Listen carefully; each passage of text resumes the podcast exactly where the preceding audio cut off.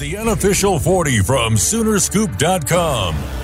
Now, here's the entire Sooner Scoop crew Carrie, Josh, Eddie, and Bob. All right, we are back. It is the unofficial 40 podcast right here on Soonerscoop.com. Uh, late start this week. We apologize, but. Uh, well, not late start, late finish, I guess we should say, is the Big 12 Media Days have been going on. The guys have been down in Arlington.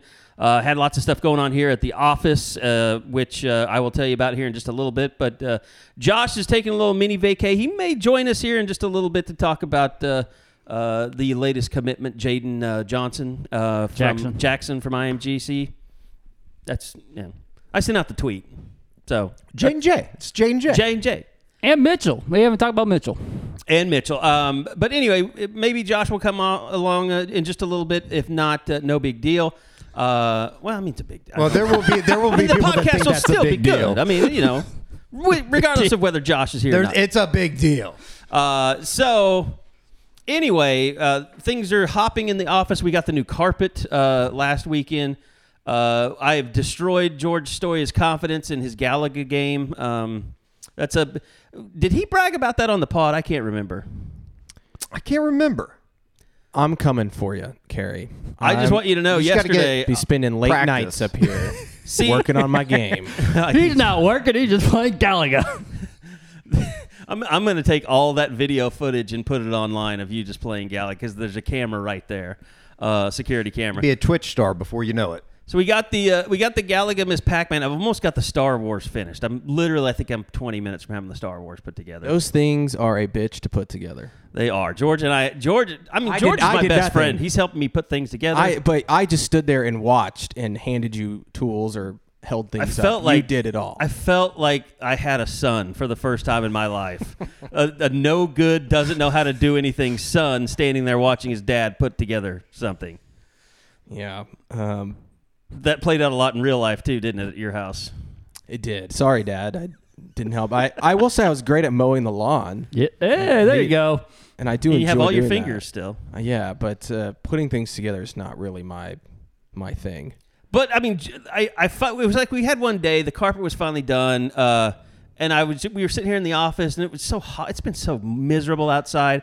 And I was like, George, I- thought George needed to pick me up, kind of like Eddie the other day. Eddie had like a migraine, and George and I both knew something hurt. was wrong, and and we were like, "Are you okay?" He's like, "I'm fine." But then you wouldn't talk to anybody.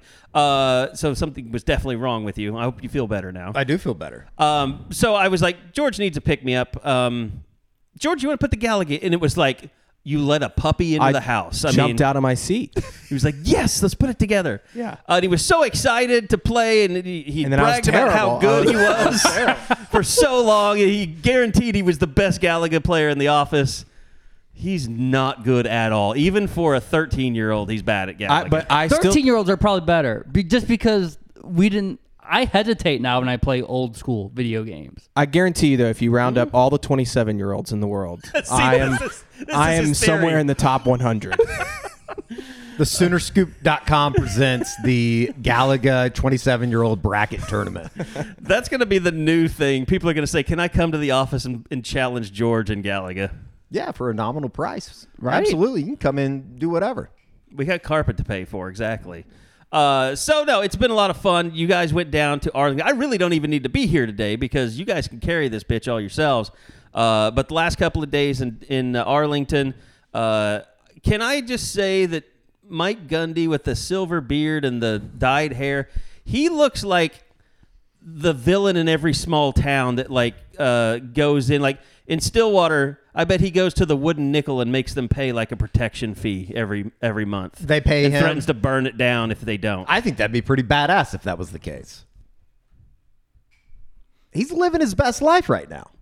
he's so angry. I mean, he's just he's I don't know I what his deal is. I think he's comfortable with kind of being the uh, well, yeah, he could be he, crotchety old guy. he can be the bully now because he's not going to have to play Oklahoma anymore. I think Except there- for this I year. think there's part of that that is definitely in there. What is he? Three and thirteen? I- Three and three and 15. 15. I think he just doesn't give a shit anymore. Yeah. Yeah. and I, he's not. He's a little bit more upfront about it nowadays. But I mean, it's not like he fixed everything. He still Right, that's he what I was gonna still say. lost all those players. he How's that going to help recruiting if that's your attitude? But is he going to get fired? no.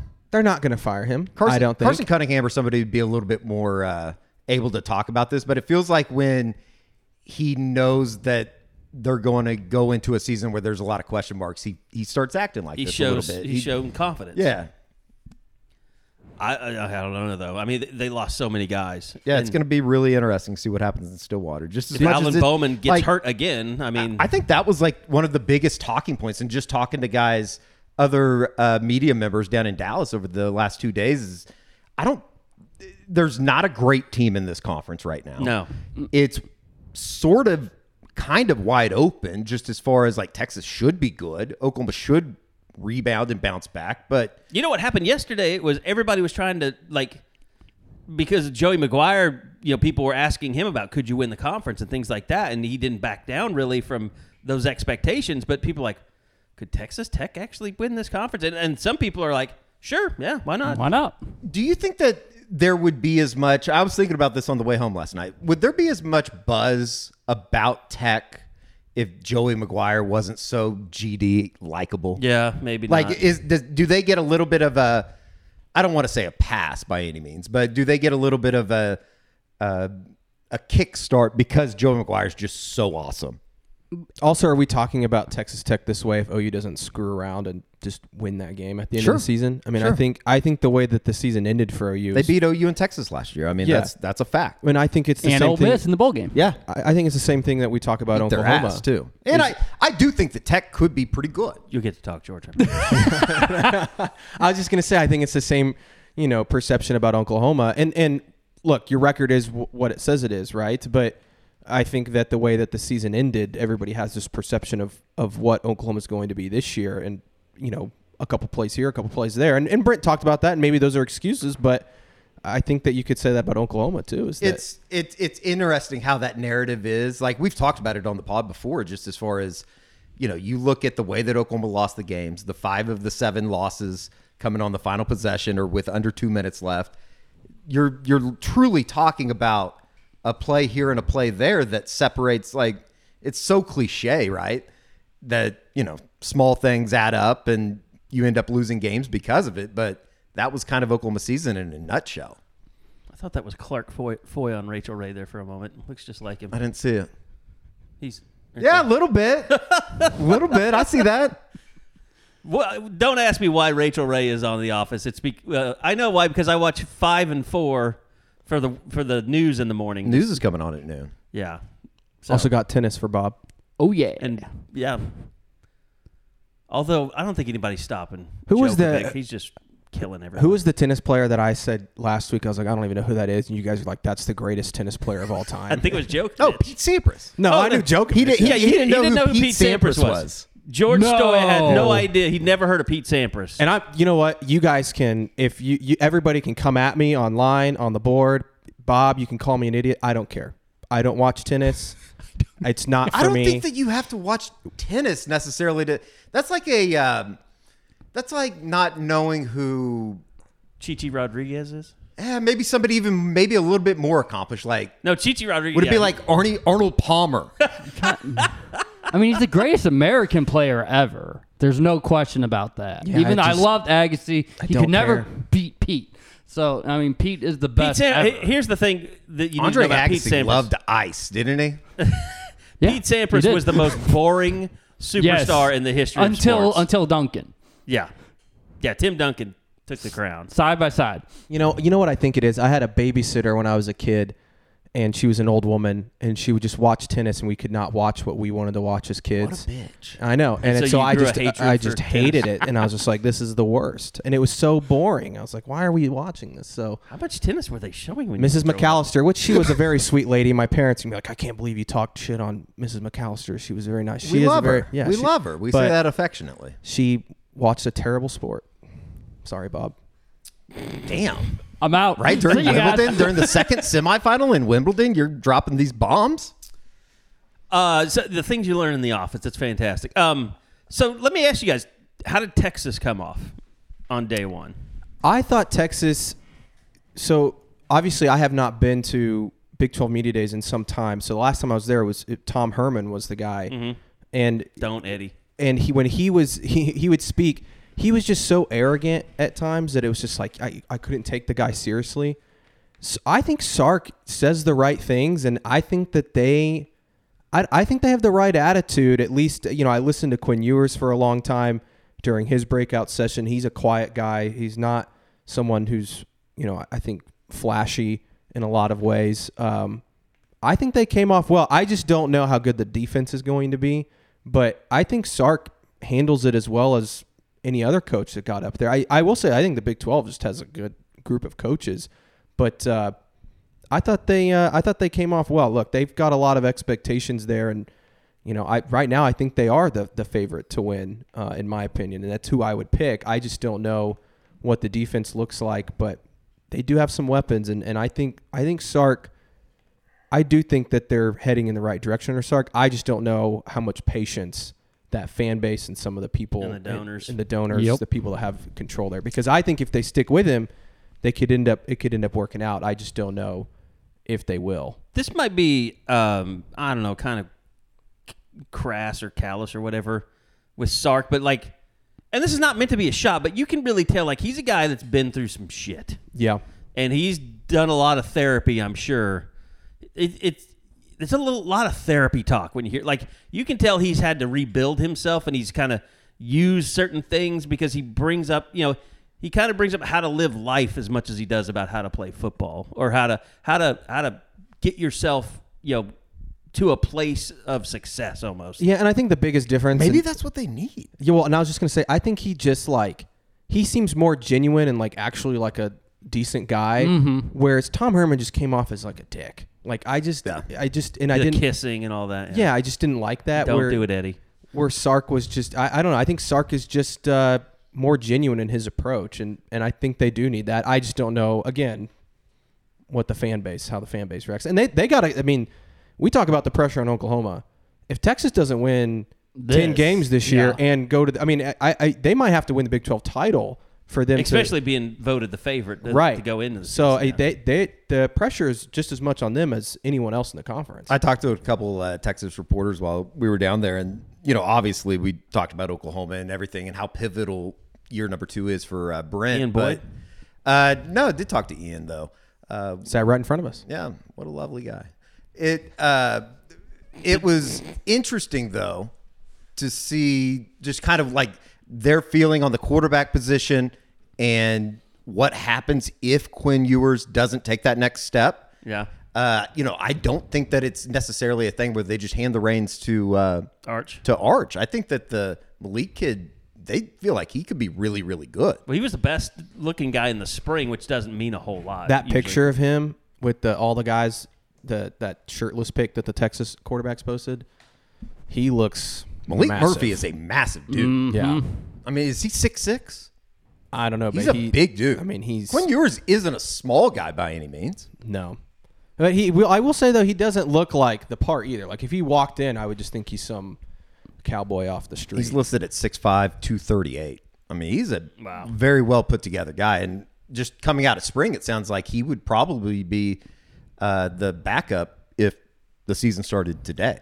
Well, and that's the other thing about Texas is like, as you mentioned, Quinn Ewers. If he if he gets off to a slow start, like not only is your coach under pressure, but the players then become under pressure because the coach knows if I don't do something quick, these these donors are gonna get rid of my ass. It feels like too for them their season. I mean, obviously one game doesn't define your season, but going to Alabama and playing well like they did last year at home, if they can go in there and play that game even within two scores, right? I think that they can build off that. Now, if they go in there and they just get crushed, I think their season could also just totally go off the rails. If they get crushed, do they?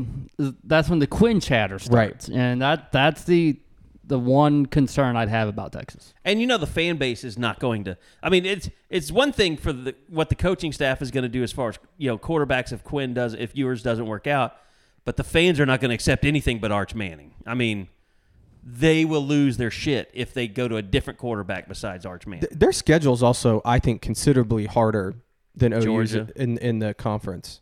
Uh, I'm talking about Texas. Oh, Tex- this year. oh, I'm thinking SEC all of a sudden. Yeah. Yeah, no, Texas. Yeah, I've moved on. We got through Big 12 media That's days. that's a good one, mentality to have. yeah. I'm trying to get SEC ready. Damn it. But they have to go at Baylor. Uh, I think that could be a tough game. At Houston, I don't think Houston's gonna be very good. But BYU at home, Kansas State at home, at TCU, at Iowa State, Texas Tech at home. I mean, those those are some some tough games. Um, and I, I, you know, whereas I think OU schedules Cakewalk. favorable. Yeah. So I i- again, if if they go if they go to Alabama and get crushed, and then they turn around two weeks later and play at Baylor, then two weeks later, and then they go they play Kansas at home, who I think Kansas is going to be a, tough out, and I- then they turn around and play Oklahoma. That's a tough stretch. I was pretty impressed by Lance Leipold, and Yeah. obviously, I, we talked about that on Tuesday evening, George. I do think though that what he said, as far as they could be better and have a worse record, is very applicable in a way. Yeah. Like I, I think that they could still be really, really good or better on quote unquote Kansas standards, but not as good with a record wise. And the team that no one's talking about uh, is the the you know defending Big Twelve champions is Kansas State. It seems like no one was talking about them all week. I mean they they could be very good. I mean, yeah, what did Pete Thamel put out there this week? That I think it was something along the lines of the returning 161 starts on the offensive line, which you know shouldn't be a what were surprise. they? Eighth or ninth in the preseason? Eighth, I think, last year. No, this, this year, they're this oh, second. this year. Kansas State's second. They're voted Oh second. no, I Yeah. thought you said Kansas. Oh no, Kansas Yeah, was yeah. seventh or eighth, Something maybe? like that, yeah. Yeah, I mean, I think Kansas is. I mean, they apparently lost a lot on defense, but Well, they I- were I- bad on defense, anyways. Yeah, they were bad year. on defense, so I don't know if that matters. But I, I, I don't know. Here, here's my takeaway. If we want to get into OU and what they said, Yeah. I am drinking. I'm officially drinking the the Brent Venables Kool Aid. I Oh no. I walked out of there, Not and to it's say not that we aren't, It's not to say, and it's not like as if anything he said. I, I do think he said the right things, and he. I mean, we've talked about this a million times. He does seem to always say the right things, but just their tone, I thought, was the right tone, and also talking to other people, um, you know, around the the program yesterday, and just being there, it felt like they. Uh, are heading in the right direction in terms of what they're doing. You know what I think happened to you, George? Uh, you came out of there with a different perspective, a fresh perspective. Yes. Uh, like the one that Enjoy Vision gives you.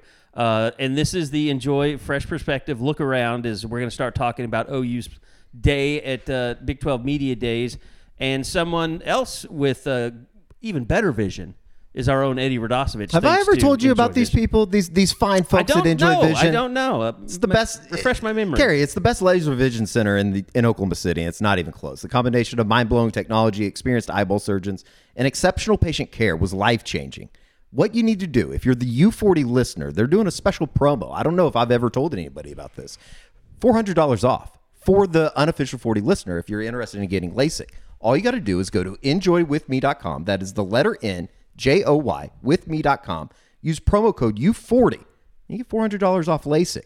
Enjoy Vision. This is where you LASIK. Uh, Eddie also uh, spokesperson commercial. I saw the commercial the other day online. Nice Yeah. job. Our friends over at QuikTrip. Oh, the uh, Enjoy Vision. Enjoy. yeah, enjoy. I thought you were talking about, yeah. No. You have too many Too many ads. sponsorships. no, I I, guess. Sellout. He's a we- sellout. We, well, I, believe me, I'm ready. Uh, the yeah, I went up to uh, Enjoy, went back up to the uh, offices during I don't know, it was a couple weeks ago, and we put that together with uh, Tanner and the boys over there. So it was uh, it was a lot of fun. Uh, okay, so uh, you know Oklahoma had their day yesterday. Uh, I think one of the things, like if you were at home, you got to see the coaches' press conferences, which you know it's 15 minutes. It's not a whole lot. Uh, but later in the day, It is funny on like the podium stuff. uh huh. I think people have just decided like we don't need this. Th- That's for Yeah. everybody else. Who- whoever these It's people for The are. only people everybody left else. were the podcasters. Those were the only guys. I will asking say I questions. raised my hand, and they didn't give me the mic for that. But I did get a question into your mark. But you're talking about for the coaches. Yeah, Yeah, for I the did raise coaches- my hand, and they just never gave For me Brent. the mic. You were yeah. with Hall of Fame media. yeah. So Which But I you didn't don't have know dinner what with that Stephen is. Coleman last night. So Yeah, they were cl- like- I- yeah, I know. Clearly, What the hell? clearly.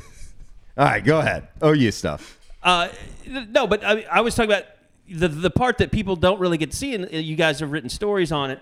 Uh, and I don't know what you want to go to first, George. Either Oh boy. Uh, it's Josh we have a special guest, a special surprise visitor I almost hung up on joining him. the program. Uh, Josh McQuiston is joining us, uh, and we have to announce you, Josh, because you interrupted the pod with your uh, Skype session. You told me to call in if I wanted to listen, and of course I want to listen. I told you uh, at eleven thirty-seven. It is now noon. Uh, well, you know, I mean, I, I thought the pod was starting at 11, so let's not get too caught up on the timeliness of everything.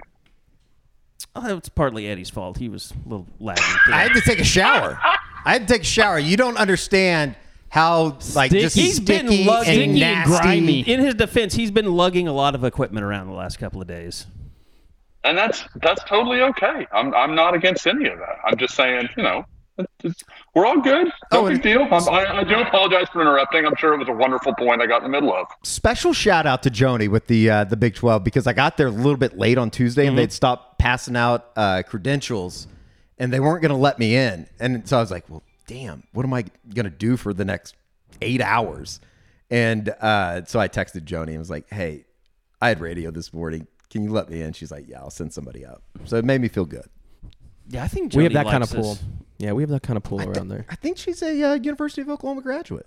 I'm, I believe that's correct. She's always been great. To Yeah, us, she's though. awesome. She has been. It, it was like sad in a way, and we'll get to the OU stuff. I know, but Just the Like- last run. yeah, like walking out of there, I was like, damn, It it's never al- coming back here for this. It's sad, but it was also like I I'm curious to see what it looks like next year because the Oh, you amou- and Texas have all the media. All the media. I- there was a moment yesterday I counted right before the breakout session started. There was 25 tripods set up in front of OU's media breakout session. There was one set up for Iowa State, and I was just like, "This is sad," you know. And it was the same way for Texas the day before, and and Probably Oklahoma one of State. Nate's students. That's the sad part. yeah, they're just grinding. And Oklahoma State had a nice setup because obviously there was a lot of Oklahoma media there. Sure. but you know, I just and I would appre- I would assume them and maybe like TCU will be the biggest media contingents going forward because obviously TCU it's right there. No, TCU does not have a big media contingent, Just even though it's in Fort Worth. but Like, I, yeah, I mean I don't know. I just the just Fort Worth Star Telegram has basically been on. Like the one dude was like Killers Frogs pod, podcast where we kill Big Twelve members.com. Like yeah. it was the I don't know if you saw that, Josh, but it was the weirdest name for someone to give out their affiliation. That was one of those things where And like he's wearing there's no way to abbreviate that. Like just keep it like can we minimize that a little bit? I mean, it is the podcast people. They might they might just need to issue credentials for people allowed to ask questions. Because look, we're a podcast. We're not that bad. I mean, like, there's a reason we have a really good podcast. Did you know that? Uh, and we'll find out next week at SEC Media Days. But I found out this week that that's open to the fans. Media Days, SEC Media Days. well, they they, they they they, they can't in come the in and ask lobby. questions. Yeah. Yeah, Yeah. but I'm assuming. oh, it always has been. Yes. But Always I'm has also been. assuming though that there's people credentialed at that too that are like crazy. Oh yeah, there's. got- I mean, I mean, you know, I mean, you've been in Arkansas. Yeah, they're crazy. I mean, I- I'll say this: when OU, Eddie, do you remember this? When OU played A and M in the Cotton Bowl, Johnny Manziel, A and M fans were showing up like outside of the meet, and Yeah. they don't announce that stuff. But it's like I think that I think that they felt like have because they're in the SEC now that they have to do that. it was a little bit different though with the mania that was around Johnny. Yeah, like that was Yeah. insane. I've I've seen some crazy like media scrums and stuff like that, but that was when uh, I was in the. Time magazine. Yeah. Yeah, it was. It, or at that least was. our Mike flag got in Time magazine. I was standing there. Yeah, that was crazy. Yeah, that was that was. I do remember like I've seen a lot of shit, and this is close to the top. Yeah, that was that was pretty insane. But yeah, let's let's talk OU. So, um, anyway, what we were kind of getting to is the breakout sessions, which happens later in the day. You guys get a chance to. I know Bob basically got a one-on-one with Jonah Laulu um, because everybody rushed to Dillon Gabriel and Danny Stutzman, and uh, A lot of people were just burnt out at that point because of the setup just being so yeah, terrible. Eddie was telling me how bad it was. so awful. It, ju- it just was. Just never been at a place where a the uh, setup was terrible, and then at AT and T Stadium, the internet was awful. Awful. So bad. You couldn't like I. You literally couldn't put up a everybody was having to use hotspots. And so that's why I was like, well, I'm going to just drive home and put everything up because it it was like it was almost impossible. But the the way it was set up, for those that don't know, with these breakouts, Brent was on a mic, which was fantastic. But then there's a player next to him th- that even if you're like sitting ten feet away, you can't even hear what he's saying. I don't have a clue. I haven't listened to a minute of what Dillon Gabriel and Drake Stoops and Danny Stutzman said because they weren't on a mic.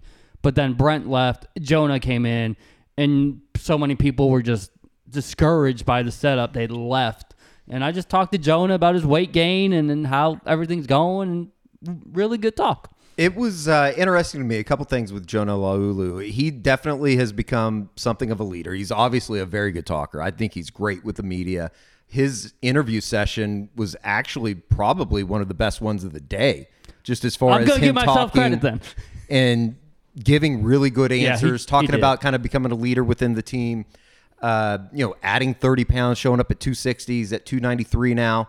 Uh, he looks good too. Yeah, he Like, mentioned he, carries it well. He mentioned that this w- had been in the works. Like I, I asked him, give us the exact timeline. Like when you were starting going to Cheez It Bowl prep, did you know you were already being moved inside? And he said by last August, last camp, they knew that he they wanted to move him because he you know couldn't get off blocks, he couldn't set the edge. It's like he needed to change his what what his game was doing, and so they knew that going into this year he'd move inside, he'd put on the weight, put it on properly, which of course is one of the biggest things, right? It's not about putting on the weight; it's about doing it in a smart way so that you're still as fast or as explosive as you used to be, but now you're covering up the weaknesses that you had in the strength department, and you can just hear that you know he's very happy with how this process has gone, and he understands his role in mentoring guys like an Ashton Sanders or a Marcus Strong in terms of learning this position. that was and it kind of coincides with Danny uh, Stutzman just as far as that, I think that was like one of the big they talked about competitive depth a lot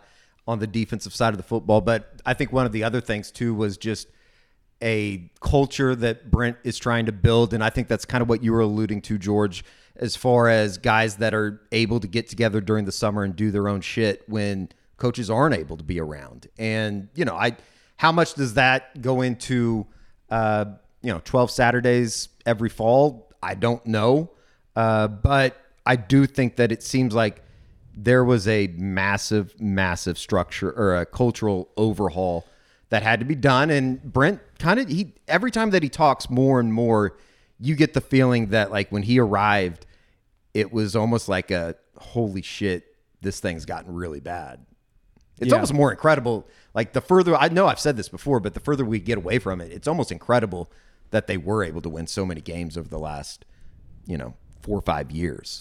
Yeah, and the word that Brent used over and over again yesterday was efficiency. And I think that you can point to several parts that you're going to see differently in the way that OU approaches things. I mean, I think that it's, you know, from a standpoint of how they run practices and, and guys understanding what exactly they're supposed to be doing in their jobs and practices to what they do on the field. Now, I don't think they're going to change what they're doing schematically necessarily, but in terms of like the competitive depth that he was talking about, I think you are going to see more guys rotate in. I mean, I thought it was an interesting quote he had during the breakout saying that they probably should have played more young Yep. guys at times mm-hmm. last year. And I think that that's something you'll see this year. I think you'll see them throw a Peyton Bowen out there who he said can help them immediately. I mean, a, a Petaway who he spoke really highly of. Um, you know, PJ Adebawore, I think he he'll play. Like I, I think that they're going to be more active in doing that, and, and and then also you know bringing in the guys that they did in the portal. Those guys are going to play. I mean, I mean he raved about Connor Neer. Yeah. Um, it sounds like he's a guy that could could maybe start for them. So.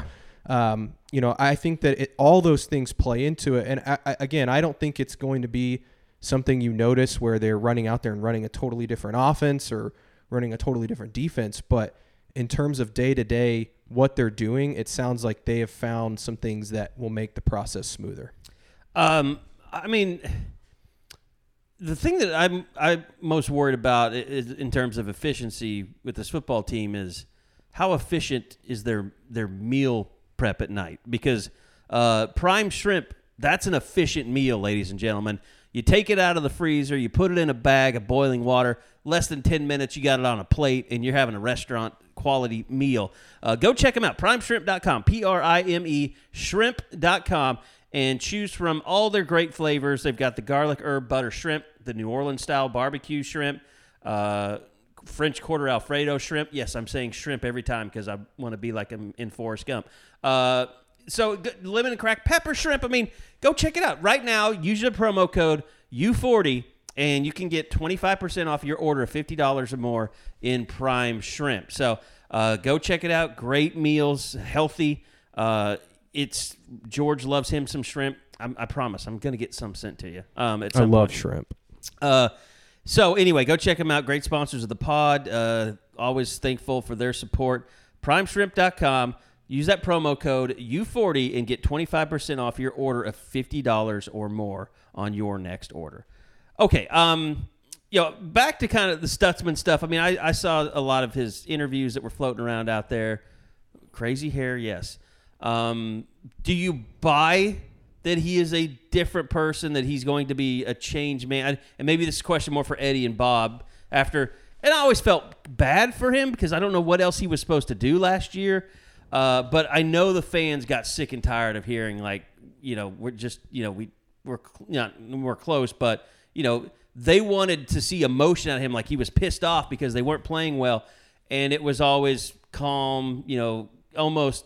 It almost seemed like he was trolling a little bit at, so- times. I think I'm somewhere in between of yeah, I think that the light has turned on a little bit for him. I think the game was coming easier for to him at the end of the season, obviously. I mean Played really well in the bowl game. the one thing that you like and he even said like the tech game was one of those games that things started to slow down for him a little bit. And I think that there is just a sense of maturity that comes with being in your third year at Oklahoma or in the third year at college. But at the same time, I just I don't know. Like I think he's always going to be a little bit of a character. That's just his personality. And he needs to keep that. Yeah, He and just I- needs to incorporate Right. the other parts of it. Right. And that's why And, but you you, know never saw that in the post game because he was getting asked, "Why do you guys still suck?" Sure. Why, And, isn't, it getting, you know- why isn't it getting better? And I think back to a lot of that stuff at the end of the year last year and, you know, throughout the season too. And, uh, you know, I think Teddy Lehman said it a couple times on the Oklahoma breakdown as well that I think because he played so much as a freshman and because he had turned into a big, bigger role as a sophomore, you just automatically thought that, well, this thing's going to come easy to him.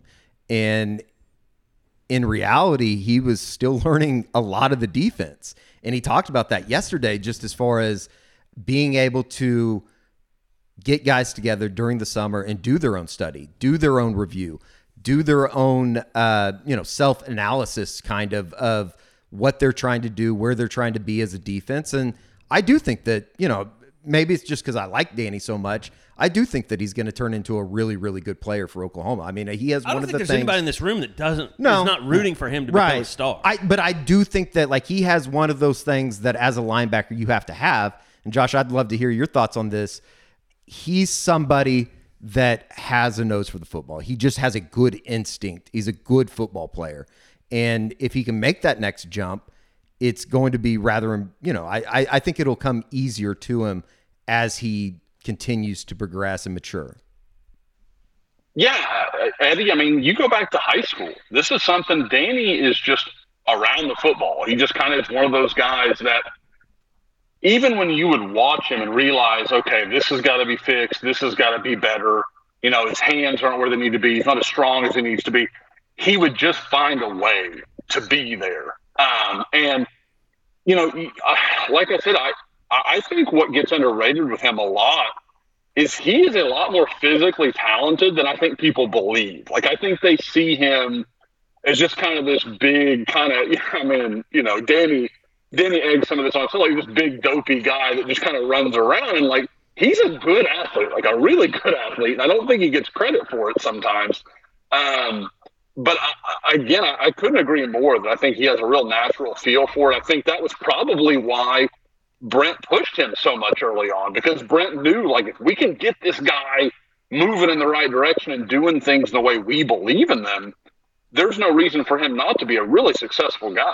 And eh. there, there's no doubt, Bob, that he is somebody that is completely bought in with Brent Venables. Yeah, and Brent keeps challenging him. I mean, we've heard the story multiple times, right? Like Danny didn't ask for a playbook, like he wasn't serious about the game, and then you get the question again yesterday about the maturation process and saying, you know, 17 months ago he couldn't do this. He couldn't lead. He wasn't capable of being in that spot. So Brent continues to set, you know, put it on his shoulders like we need you to be this guy. So it's not like a question like if you're not ready to do it, this whole team is going to suffer and falter because of it. You need to turn that corner and I believe you have it in you to do just that. None of that's going to matter though for the linebacker core, uh, especially if they don't get what they think they can get out of Isaiah Coe, Jordan Kelly, DJ Terry, who they talked up a They bunch talked a lot yesterday. about, yep.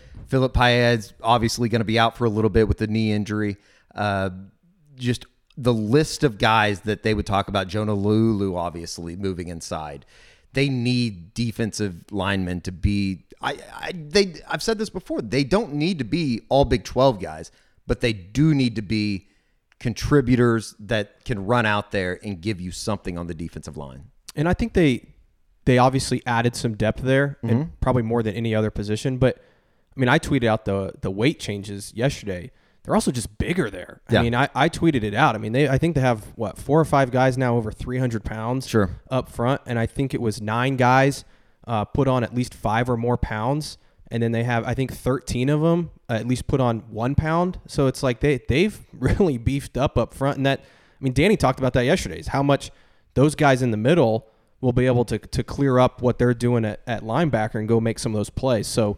Uh, I think it all plays into that, and again, I think that's that competitive depth that he's talking about. They, they didn't have that last year. They, they didn't have the depth to rotate guys in, Sure. in and out like I they do this year. I hate to be this guy too, but and it, it, I kind of thought about it just now as we were talking about him. You know what? The one guy that his name just was not brought up yesterday at all, and this is like one of the things that fans do. It's like because somebody's name isn't mentioned. I think I they always think about. that it's a name that like has just got a lost in the bit abyss. But where's Reggie Grimes fit into Yep. this? I I I I put out my uh, projected uh, depth chart. I think it was two weeks ago, and I didn't have him on the two deep. I mean, I, I just don't know where he. Fa- I mean, Yeah. Rondell Bothroyd's going to start, uh, and I feel pretty confident about that. And I feel pretty confident Ethan Downs is going to start. And I know he may not start by the end of the season, but I think he starts game one. And then uh, all of a sudden you've got Trace Ford, who it sounds like you know he's doing great. R. Mason R. Mason and Trace are going to be your pass rushers. yeah. And then you know I think Was it Adebawore- Jonah that was Jordan. really talking up R. Mason yesterday? Yes. Yeah. Yeah. Mm-hmm. You know, and then you've got Adebawore. I think he's going to find his way onto the field. I, I just Did don't he come know. up much yesterday? PJ, Yeah. I don't think No. Brent was asked about him. He Brent was asked specifically. There was somebody there from um, The Denton, the Denton area Yeah, that was they- asking about Bowen, Bowen and, Arnold. Jackson, right? Yeah, But um, yeah, and, and based on who they brought, I don't know who could have really spoke a lot about PJ too. he was on my list of people to ask, but it got to Brent was talking for forty minutes, and it was just. And they know, cut him off. And They said, yeah. "That's it. He's done." Um, but I still, I mean, I, I don't think that means that he's not going to play. But somebody like, but f- for example, I mean, that's just a, a true freshman. He's only been on campus a few months. Reggie Grimes has been around for. You would think that's a name that would come up, and it just, it just didn't. Honestly, it's a name a year ago that I would have said would have been in Dallas yesterday. Yeah. Yeah, Yeah. Mm-hmm. yeah. He just was so ineffective. I mean, He was so good for the first three games, and then he just disappeared off the map. when How he about- had when how he had about- Nik Bonitto out there on the field, I mean, he was you know, and he was pretty good. I love the way that Brent sold the defense too, because I I walked out of there thinking, of course they're going to be better going into year number two, but I don't think that I realized they led the league in tackles for loss and interceptions, which is kind of crazy. Like the interception one, the tackles for loss, obviously they piled them up, but CJ Coldon was a huge difference maker. Yeah, Like, sure, that's sure. why I'm That's like, well, point. who's going to be that guy then? Because it wasn't the returning guys that were getting those picks. Now, I mean, I, I heard him single out Woody Washington. Was there any singling out of corners? I not from what I heard, unless it something was said, you know, You couldn't Out get of the that breakout. typical, hey, give us an update on this position. It was just such a weird setup on trying to ask questions to Brent.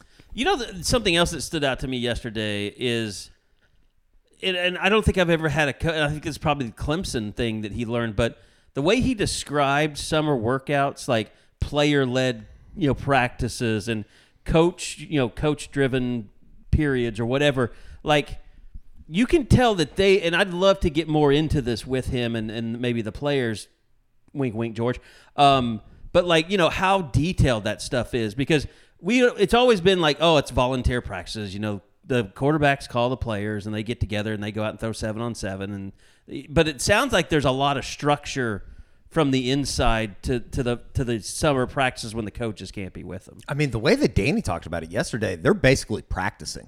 They're going through Yeah, and practices you- and- without and the reason I noticed it is- without helmets and all that kind of because stuff. Because you would have some of the other coaches. I think Mike Gundy is probably that does the whole. Well, you know, we can't see him, so we don't know until we get back. I mean, Well, and I don't think, and the indication was they weren't doing that last year because they couldn't. They didn't have the guys that could they, that they could didn't do have that system installed. Right. And so I think that, that, again, that goes to the efficiency thing. I think that everything is going to just look cleaner because everybody's understanding. I, mean, I asked Brent the last question I asked him about, you know, jumping at Clemson year one to year two, they took a huge leap defensively. Like, what did they do in that that time period? And he said, look, it's a it's an 18 month process. Like year one is so hard because there's so many things going on. You don't have the depth that you hope that you that you want, and, and you do all these different things, and guys don't understand the system.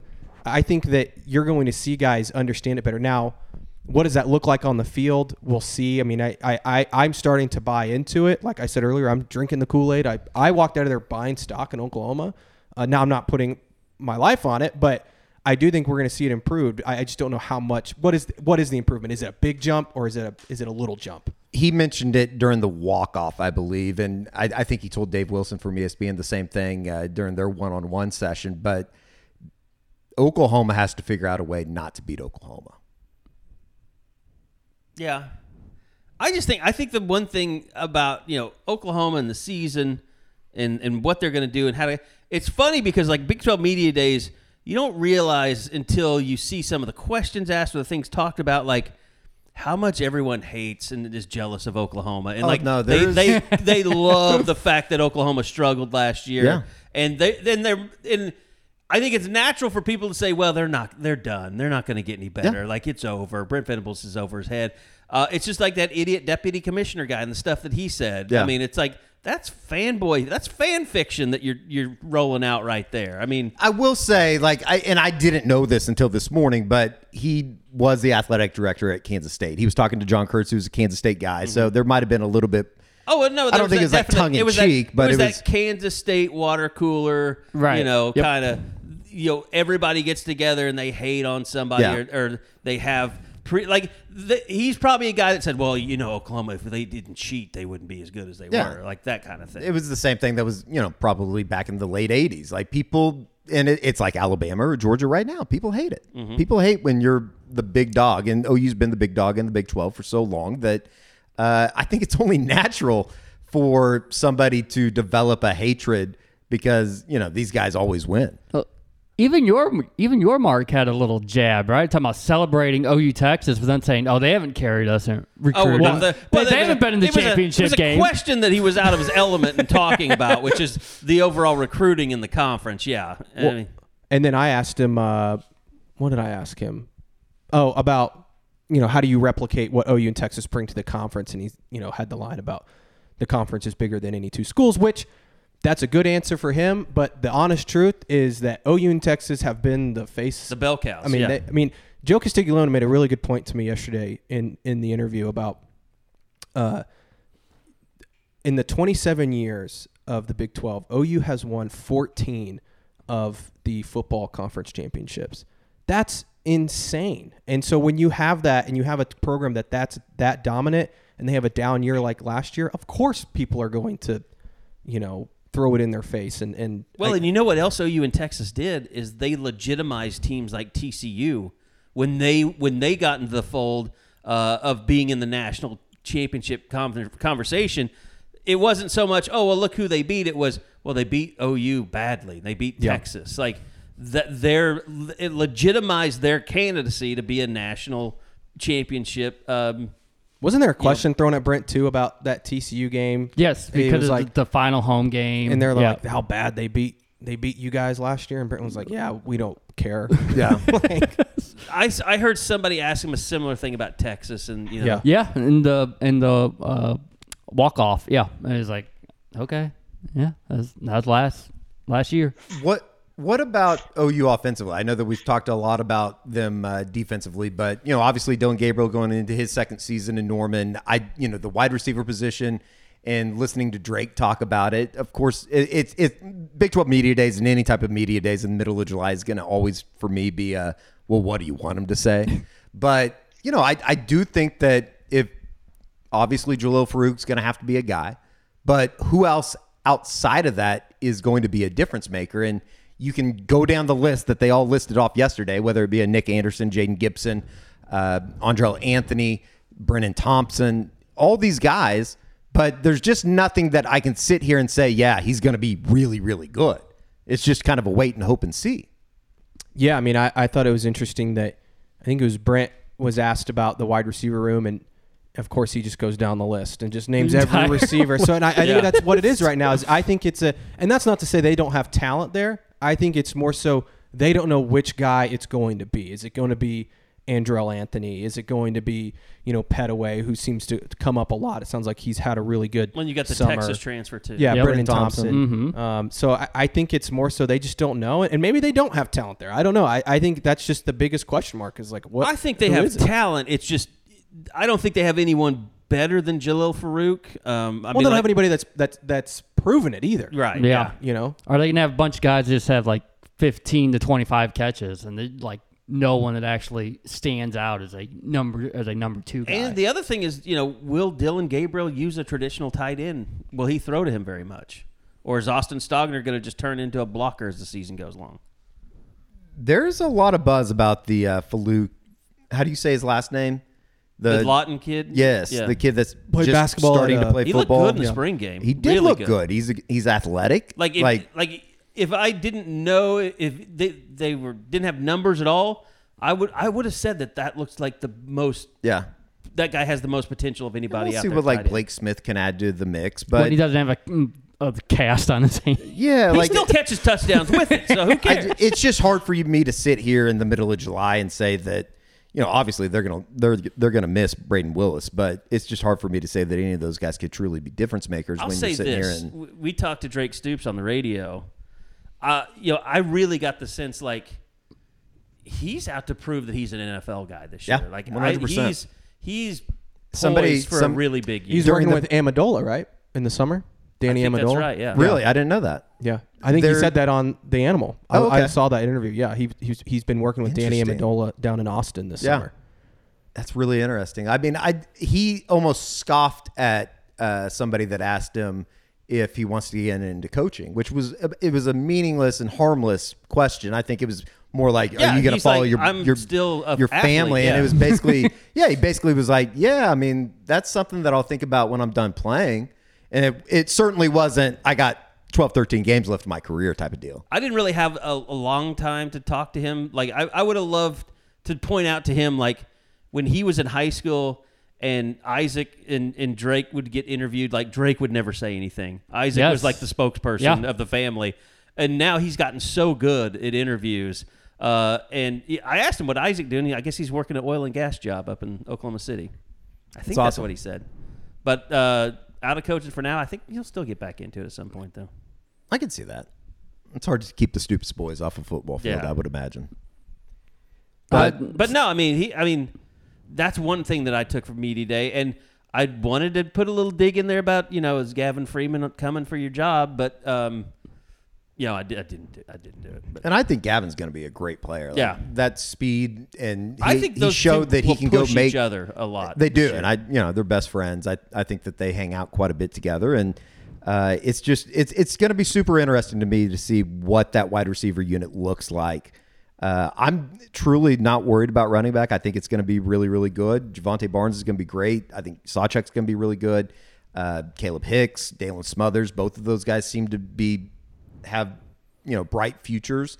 Uh, but you know, at the same time, it's like, are we overlooking the fact that they have to replace two offensive tackles? And I know Tyler Guyton. I mean, I Josh, I'll just throw you the softball. I know he's going to be extremely good someday. It just, uh, I don't know. It's it's something that it worries you a little bit going into next year. There's part of me that that's like, would it be better for OU if Tyler Guyton's pretty good this year, and not great this year. Like I, just to have him come back and you have some depth and you can kind of play around with where Cayden Green's going to end up. But I, I mean, it's a variable because I mean, we've all seen Tyler Guyton do stuff that you're like, there's there's not many guys that have played here that can athletically do some of the things a guy his size can do. But then you flip it around and you're like, and then he kind of gets pushed around and all that stuff. But I mean, the comments through the offseason, you know, Jared Verse talking about Tyler Guyton being the best guy he faced all year. Uh, you know, uh, Jim Nagy from uh, the Senior Bowl saying he's the best, he might be the best tackle on our board, kind of thing. Like they, they, there is there the people that believe in him are very high on him and very high on what he could be. But again, there's a part of me that's like, man, it would almost be better entering the SEC if this guy was you know, he came out of the year with like a third round grade, and Bill and Brent can go to him and be like, "Look, man, you, you've you've got a chance to be a lot more than that," and uh, can have that conversation with him. But I, I mean, he is guys. You know, there's a I, I don't know about you guys, but I can't remember a team at Oklahoma that I've looked at that, depending on the day, I feel wildly different about a lot of different situations. Like Wide receiver, I think we're all pretty set on where that is. I think defensive back, I think we're all pretty set on that should be a pretty good group. Um, but other than that, I, there's a lot of positions where I'm like, this could be anywhere from pretty good to really good, and I don't know which. And maybe in a few cases, there could be a real problem. And that's what Well, I mean, and you know Walter Rouse too. I mean, we hadn't mentioned him. Sure. he Well, I've been better. Yeah. trying to. Real quick, uh, No, I, that's the biggest thing. The biggest, t- I'm getting it. The biggest takeaway from yesterday Oh, wow, was, he's just was Brent Venables Shut the fuck saying. Walter Rouse is full go. Okay, there you go. uh, okay. It um, has been since spring. Yeah, the Like, end of the spring. end of spring. Yes. next time I'm just gonna get a box of dead Soxies for Bob to throw at people, and we, we won't let him talk. Uh, and I wanted to say that because Dead Soxy, hey, uh, D E A D S O X Y dot com. Go check them out. Uh, my God, do you need no shows right now? Like nobody's business. Uh, they are the only thing that can make life bearable in this humidity filled mess. Josh, I guarantee you, you don't have humidity in Houston like we're having right now. I mean, it is like literally your body just starts oozing gases and sweat as soon as you walk outside. It's terrible. It rains every night here. It rains, so we got all this humidity. It's like I don't know. Go look on the thing and see what the humidity is right now. Um, but no, dead soxies, no shows make life bearable. You can put the get get some of those slip-on socks. Like I, I got some Kohans lately that I'm wearing with the no shows, and they're fantastic. Um, D E A D S O X Y. Go to the website, type in the promo code SCOOP. You're going to get 25% off uh, your entire order, even sale items. Uh, go go get yourself some of the Maker Bayfields. Those are still there. Uh, the uh, the the Crimson colorway collection. Go check it out. Just great stuff. Stock up for game day when it won't be as humid. Uh, it'll just be a little hot. Um, but man, go get just just go get like six pairs of no shows or maybe seven. So you at least just have one pair for every day of the week until you can you can uh, wash those bad boys. But yeah, they're getting me through life right now. You need them. Go get them. Deadsoxy.com. D E A D S O X Y.com. Promo code SCOOP. Get 25% off your entire order. And as always, stay soxy. Um, by the way, those great shoes uh, that uh, Stutzman and uh, Dillon Gabriel had over the weekend or yesterday. Custom, I believe. Can you really call those Louis Vuittons, though? Because they're just painted the Louis Vuitton logo on Nikes. Yeah, I don't know. I uh, I'm usually a big shoe guy, but uh, I really don't know how how those are made. But I bet they're expensive. Uh, And he's- I'm sure they're not cheap, yeah. He's killing the NIL game, Dillon Gabriel. You can say whatever you want about him as a quarterback. He's killing it in the NIL game. Well, and the stuff he's doing with the jerseys for his high school is really Yeah. cool. Not, not like not just the football team, but hearing him tell the stories about like how kids would practice without socks and stuff when he was in high school. Like you can, that's just a great, great gesture on his part. Did you guys sense? I mean, you guys were there last year. Did you guys sense that he is? I don't know if embracing is the right term, but it seems like he's more comfortable maybe in his One hundred role. Yeah, 100%. I think he's embraced it since the very first day, but it's about gaining that comfort level that we start to see in the Cheez Bowl and through his personality throughout the winter with the memes and the gifts. It's like this is who he really is, and now he's ready to show you know why this is going to be his team completely in 2023. I think he found a little bit of confidence too. I mean, it, it's obvious when you start playing better on the field, you're going to have a little bit more confidence. And I think that he found that at the end of the year last year. Like he played really well in the Tech game. They got beat. Played really he well played in the well in the Florida ball State game. game. Yeah. that was the best game that he's played in an Oklahoma uniform, probably. Yeah, I mean, and like you said, showing the emotion, fans love that shit, man. I mean, Yeah. that's Baker. That's they want to see their. I mean, Jalen Hurts, you know, as much of a robot as he was off the field, he did show emotion on the field. I mean, remember that Baylor game when he got his face, his visor just just got shattered, and he popped up, and like he would get beat up, but I mean, he showed emotion on the field, and I think Dillon was such a guy that that people focused on the negative, and he he never really gave him a reason with his emotional play or just just showing any emotion. Like I think people felt like he was a little robotic, and and it's not fair because people are like, well, he doesn't care that much if you're not showing emotion. And I think too, uh, and this kind of goes to a bigger question about the offense, but and he talked about this a little bit. Is I think it's going to look a little different. Not that they're going to change, you know, completely what they're doing schematically, and I still think they're going to go fast. But I, I do think there's an element of what they're doing on third down, fourth down. That seems to be a huge emphasis of Yeah. something they looked at this offseason. and- and, Finishing.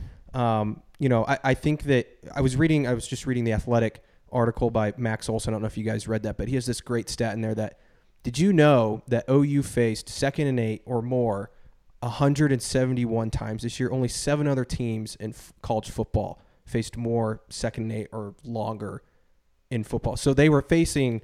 I mean, they were they were always in these like third and long, second and long type situations, and then they were just not good on third and fourth down in short situations. I mean, I I think that I- that's a, a situation they have to fix this year. I can't tell you how many times I went, you know, just going back and uh, logging all the game clips and looking at the Oklahoma State second half.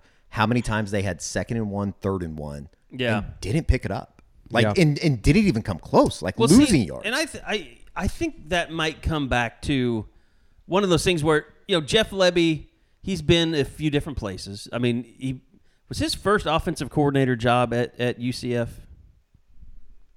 Did he get high? Was he like the assistant? Because Kendall would have been the offensive coordinator when he was there most of the sounds time. right to me. I think that's right. So I mean, th- he's been to. No, he, he was OC at Southeastern. Southeastern. That was Oh, his okay, fir- okay, okay. Uh, yeah, in Lakeland, Florida, and then he was QB and passing game Q- in 18, right. and then took over as OC in 19 at UCF.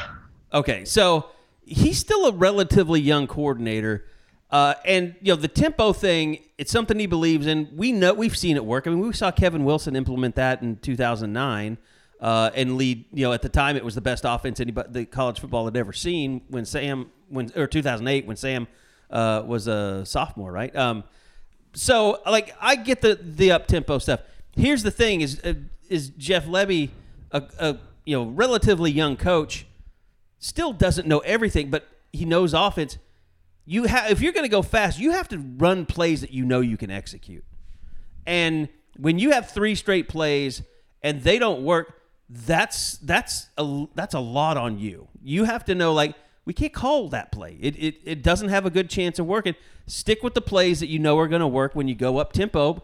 Otherwise, it's going to look like it did last year all over again. They had I counted this. I, I think I said this on a previous pod maybe, but I went back and You counted. counted up the minutes I remember yeah, during the offseason. it was 32 times they had a possession less than one minute, and on 17 of those they did not score on those possessions. So there's obviously possessions that they scored, you know, on a Explosive plays, play. yeah.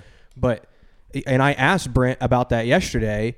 And I don't know if he really appreciated. He didn't the- care for it, He didn't really appreciate the question. I just, uh, you know, they played. I think it was the third most snaps of any team on defense in college football last year, and a large part of that's one they didn't they didn't get off the field great on third down at times. But the other part of that is they the offense was going so fast that they had the time of time of possession was so high. And I asked him that, and he just was very blunt and said, "We're looking at all the things, and hopefully we're better at complementing each other next year." So I, I and I, I don't know if that's a sign of they know that they need to slow down at Stop times. telling me this. yeah, or is it is it a sign that they're not going to to fix it? So I, I think that's going to be really interesting. I do think they're going to run the ball a lot more.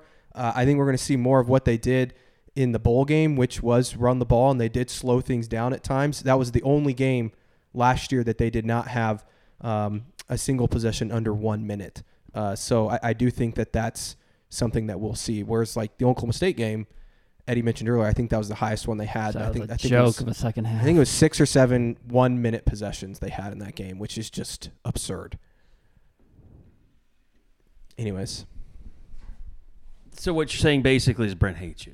no, I don't think he hates me. I mean, he, he shook my hand afterwards. It's I, like, stop asking this question, Stoia. I did. I've I, well, I asked it. him. I think I asked him the efficiency of complimenting each other like three times because I was Mm-hmm. looking for a different answer, and finally he was just like, "Look, we know we need to be better at complimenting each other." Uh, I, and he also was very open about the offense. Said, "Hey, need to be better on third down, fourth down, red zone, finishing at the end of games." I think that's that was another emphasis that we haven't touched on yet, but he taught him talking about the fourth quarter. Fourth quarter, You yep. look at back at specifically the Texas Tech game, West Virginia, Baylor, Baylor. Kansas State. They couldn't stop anybody at the end of games, and they couldn't score when they absolutely needed to at the at the end of games. So uh, I think bringing in you know more competitive depth will help them when it comes down to those those close games. That was definitely the buzzword of the day. Competitive depth. Yep, that and efficiency, which I think play they play hand in hand. Sure. He did get a question about Justin Blackmon. Did you guys hear that question? Yeah, and Oh, I, I did, and he was like, "Why are you why asking us?" asking me this? That I- was Oh my god! like the way that Brent looked at uh, whoever I- was it Ben or somebody that was asking it. It was an Oklahoma State writer. I He's believe. going into the uh, Oklahoma State Hall of Fame. Okay. but I think the way that he asked it, like Yeah. I think for a second Brent thought he died. Yeah, Like It was a very, it was like- a very weird like. But he had a great quote about him. He said that he was one of the only players that he's ever uh, game plan against. That is like, we have to take this guy off the field. We have to. We have to eliminate him. All right. Uh, any any other thing you want to hit on about Big 12 Media Days before we I don't think so. about about recruiting? I don't think so. I you know I I do think that everybody represented themselves well. I don't know how you could go down there and not represent yourself well in front of the media, but all the right things were said. But you know, here we are, what some twenty days away from the start of camp. It really We doesn't. didn't get that. I it thought we doesn't might get much. the start of camp day. but- August third. August 3rd. Okay. There we go. There Uh, I think Stutsman told us that. Okay. All right. At one Wasn't, wasn't Brent. It was Stutsman. I think. Mike Houck's going to kill him now. Um, no, uh, well, Josh, a uh, couple of commitments, uh, and uh, I, you got into a little bit of a uh, Christopher Fitz, Fitzpatrick, who's been on our pod before. Uh, I think you sent him into a tizzy. I don't know if he was he, he was on some gummies last night or what was going on, but uh, he's the he's the guy that's done the uh, Mike Hosty uh, documentary that's been gotten rave reviews, won a lot of awards all over the country. Uh, but the the July twentieth thing from from uh, David Stone just sent everybody into a tizzy, and you tried to explain it, and it still everybody was pissed off. I can tell you that I am completely unaware that I sent anyone into a tizzy with that. I had no idea that that was a. I, now on our board, I get that I just crap on everyone's dreams, and so that that's that's my job. Uh, but I had no idea that anyone was upset with me about that news. I guess I need more information on that. Is this and this It was just him being an old man. I mean, it really, I told him stop being an old man. screaming at the clouds type Yeah. deal? Is uh is has this past week with Devon Mitchell obviously, and then you go to yesterday with Jaden Jackson. It feels like this is one of the biggest kind This of is the recruiting weeks Yeah, this that is Oklahoma's we've been looking had for. in a while. But I don't think that like are people realizing how big of deals these both things are. I don't think so because I and I think a lot of that has to do with they don't see dominoes starting to fall in place. Like they, it feels like um, I don't know, like in, I, I- and I can put it in these terms. Like I went and saw Mission Impossible this week, the the new one, and it's great for those wondering. But like like anytime you see a movie where they stick a key in the lock and like then it goes inside the lock and you can see the tumblers fall, like that's kind of what it feels like. Like the the door's starting to open. Like you're starting to see all the things fall in place for Oklahoma that that need to happen. I I mean, guys, I can't tell you how many people I I talked to that were like, David Stone had a role in this. what does that tell you about David Stone? Like, I, you know, like I don't know like how long he'll go on with all of this, but like his, his good friend Xavier Robinson's in the class. Devon Mitchell's talking about recruiting him in the story that we wrote, and you know, and David has acknowledged him several times. David is in the commitment chat of Jaden Jackson yesterday. Like he is so arms deep in this that like I just don't know what people think is going to happen. So whatever it is with David Stone, just be patient, let it happen. And then you start looking at all the guys that Devon Mitchell's connected to, you know, all the guys he's going to start being involved with. And I just think there is a there's a lot that we kind of and I, I, you know I think I broke a little bit last week. It's almost like just it's got to happen sooner or later. I don't right. know when, but it does. I, I understand why fans wonder.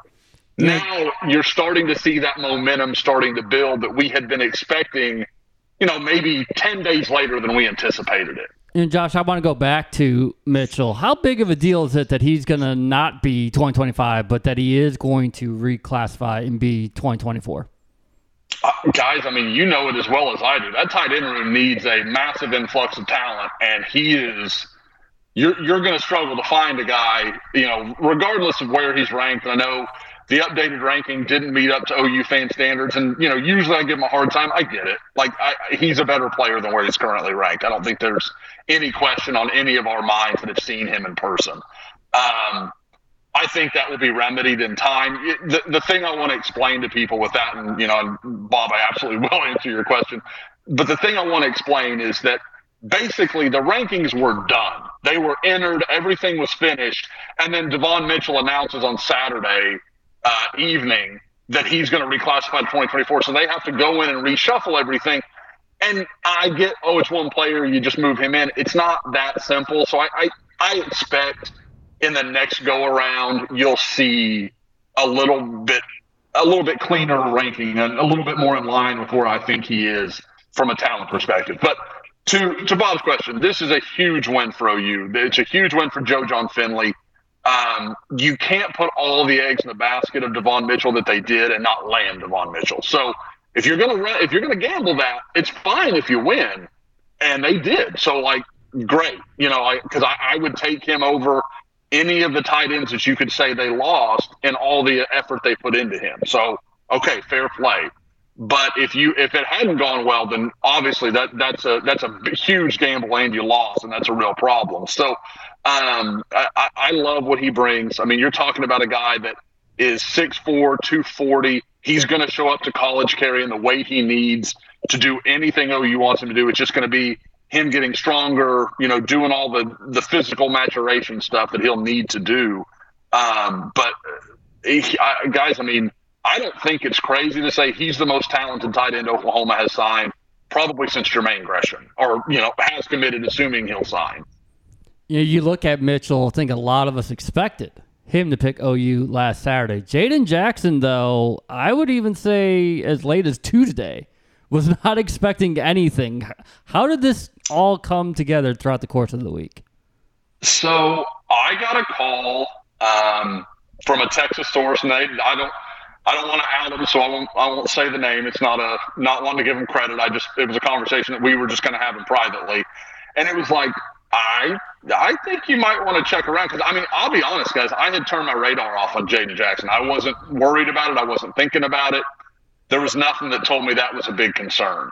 Um, and I said, well, okay. And so I checked with Ohio State sources, and they're like, yeah, you know, Oklahoma's hanging around, but Ohio State still thinks it's Ohio State. I'm like, okay, you know. So wait a little bit longer, and again, like I, I hear from another Texas guy, it's like, hey, may, maybe maybe you want to check. So I started making some calls, and it's like, yeah, OU's got a chance here. Like it, it was, and it was, it was all just real. Like it, it, kind of felt um, probably not unlike Miami sources did about Devon Mitchell last week. It was just kind of like, oh, you know, it sounds like Miami's making a run here, but it's been OU for so long. Let's not assume too much. And but as time went on, it was just like, no, no, they're they they've done this thing, and uh, you know, we were we were pretty honest about what happened with David Hicks. Um, And I certainly don't want to say that's all of it. I think Oklahoma did a good job. Todd Bates deserves a lot of credit, but uh, you know, you, we've talked last week, and we we've talked some um, on the board and other places about OU seeming to have a renewed presence in NIL, and that was a role here. Like, I don't want there to be any mistake. They Oklahoma seems to be pivoting in that direction of being more willing to do what needs to be done to get the guys they need to get. And I think OU fans shouldn't take any shame in that. We keep talking about that's the rules. Those are the rules, and it seems like OU is willing to play by them. And uh, with, with as many big decisions as are coming up over the next month or so for Oklahoma, the Taylor Taylor Tatum's, Williams Nwaneri, like you go down the list, the possibility of David Stone. I, that's got to make an OU fan feel good because that that's that's the stuff. That's how you close some of these guys, in my opinion. And that's why I mean I mentioned it earlier, drinking the Kool Aid of Brent. It's not just about this season, but some of the stuff that I heard yesterday about what OU's doing in the NIL game and obviously now they're starting to land some of these recruits. It just feels like they are heading in the right direction in terms of what they're doing, and they're willing to play that game. And and I know that they're trying to get creative in what they're doing in, in NIL, and I think players are are noticing that. I mean, I it sounds like I mean Josh just said that it played a factor in Jaden Jackson. I, I'm assuming it'll play a factor with guys going forward too. It also felt like the Jaden Jackson news, Josh, was almost something of like percentage chances. I I guess better way to ask this: if OU is in the Big Twelve still, and they're not moving to the SEC, do they have any chance with Jaden Jackson? Ten percent, maybe. Yeah, like maybe. I mean, it's just there's no question. I mean, and I think guys, I, that's one of the interesting things that I keep wondering about is when do these kids like when does it become cemented in their mind Oklahoma's an SEC team for all for these recruits they don't they will never play in the Big 12 like Oklahoma is an SEC team for all and all, all purposes for them like and I think as much as you can know that it's another thing to put it to your mind like I'm going to play the same competition at Oklahoma that I would at Georgia or Tennessee or any other school that you want to talk about like there's nobody that Oklahoma is recruiting in a big battle against right now that can say you're you're not going to be as ready for the NFL because of the competition you face that you know eh, because you go to Oklahoma. Like th- there's nobody that can make that argument anymore. it, it is dead. And I, I, think that is a key point here and something that has to be kept in mind. And I, I couldn't agree more. Like I, with, with something, you know, George was saying, it feels like there has been a shift in the last, I, I would say last month. Like, I, yeah. don't know. I, have heard rumors of some meetings, some kind of powwows amongst the staff. Like, I, I and I, I'm, I don't know those to be fact. I'm just telling you these are things I've heard of. You combine what we can do, what we can bring to bear in the NIL market and the soul mission, and you put those things together there's no school in the country that brings those kind of things that can really match, you know, so these kids don't have to choose one or the other. They can have both. You mentioned riding the wave. I think that wave's going to continue going into next week. We learned about the commitment date for Taylor Tatum. That'll be next next Friday. But even before then, we got uh, Zion Ragins looking to make his choice uh, Tuesday. Is OU about to add its fifth receiver in this class? It sure looks that way to me. I, have heard nothing to make it make me feel like that won't be the case. Um, again, this is a 10, 300 meter guy. I think Oklahoma just sees that as how many opportunities are you going to get to go get a guy like that and do it in the state of Georgia where you want to have inroads, you want to have relationships. Like it's kind of one of those things where if he was from Delaware, I don't know, maybe it goes differently. But being a kid from Georgia, you want to be able to go in there. You want to have those coaches feel comfortable that hey, if, if Brent Venables makes my guy an offer, he's going to stand behind it. And I think that is that has importance. But at the same time, I don't want anybody to think it's just that. This is an explosive player that they like a lot, and you can you know combine him with a guy like KJ Daniels, and then some of the size you have with Ivan Carreon, Dozie comma. I mean, you, you're really you're hoping that's enough to rebol- you know kind of bolster your receiver room until you get in that 2025 class where you already have an elite guy committed in Grayson Harris and you're chasing guys like Dakorien Moore and Andrew Marsh and really some of the elite receivers in the country in that class. Where's uh think where do things stand with uh, Williams Nwaneri? I think I said his name right. Oh, yeah.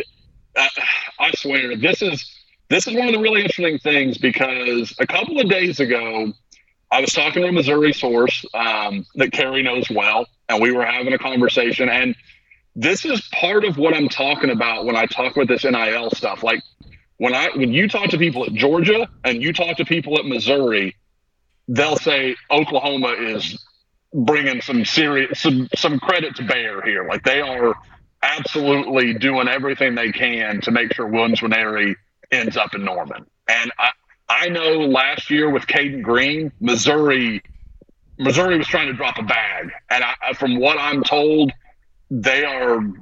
It, it's it's a real question of whether they can do what OU is trying to do. Like I mean, for an in-state kid, number one player in the country. I mean, you think Missouri is going to? There's no player that could ever be a higher priority for them than Williams Nwaneri, and I I don't know that they can meet OU. And then, it, so if you talk about that, what, what's Missouri got to hold over OU's head? Not the SEC.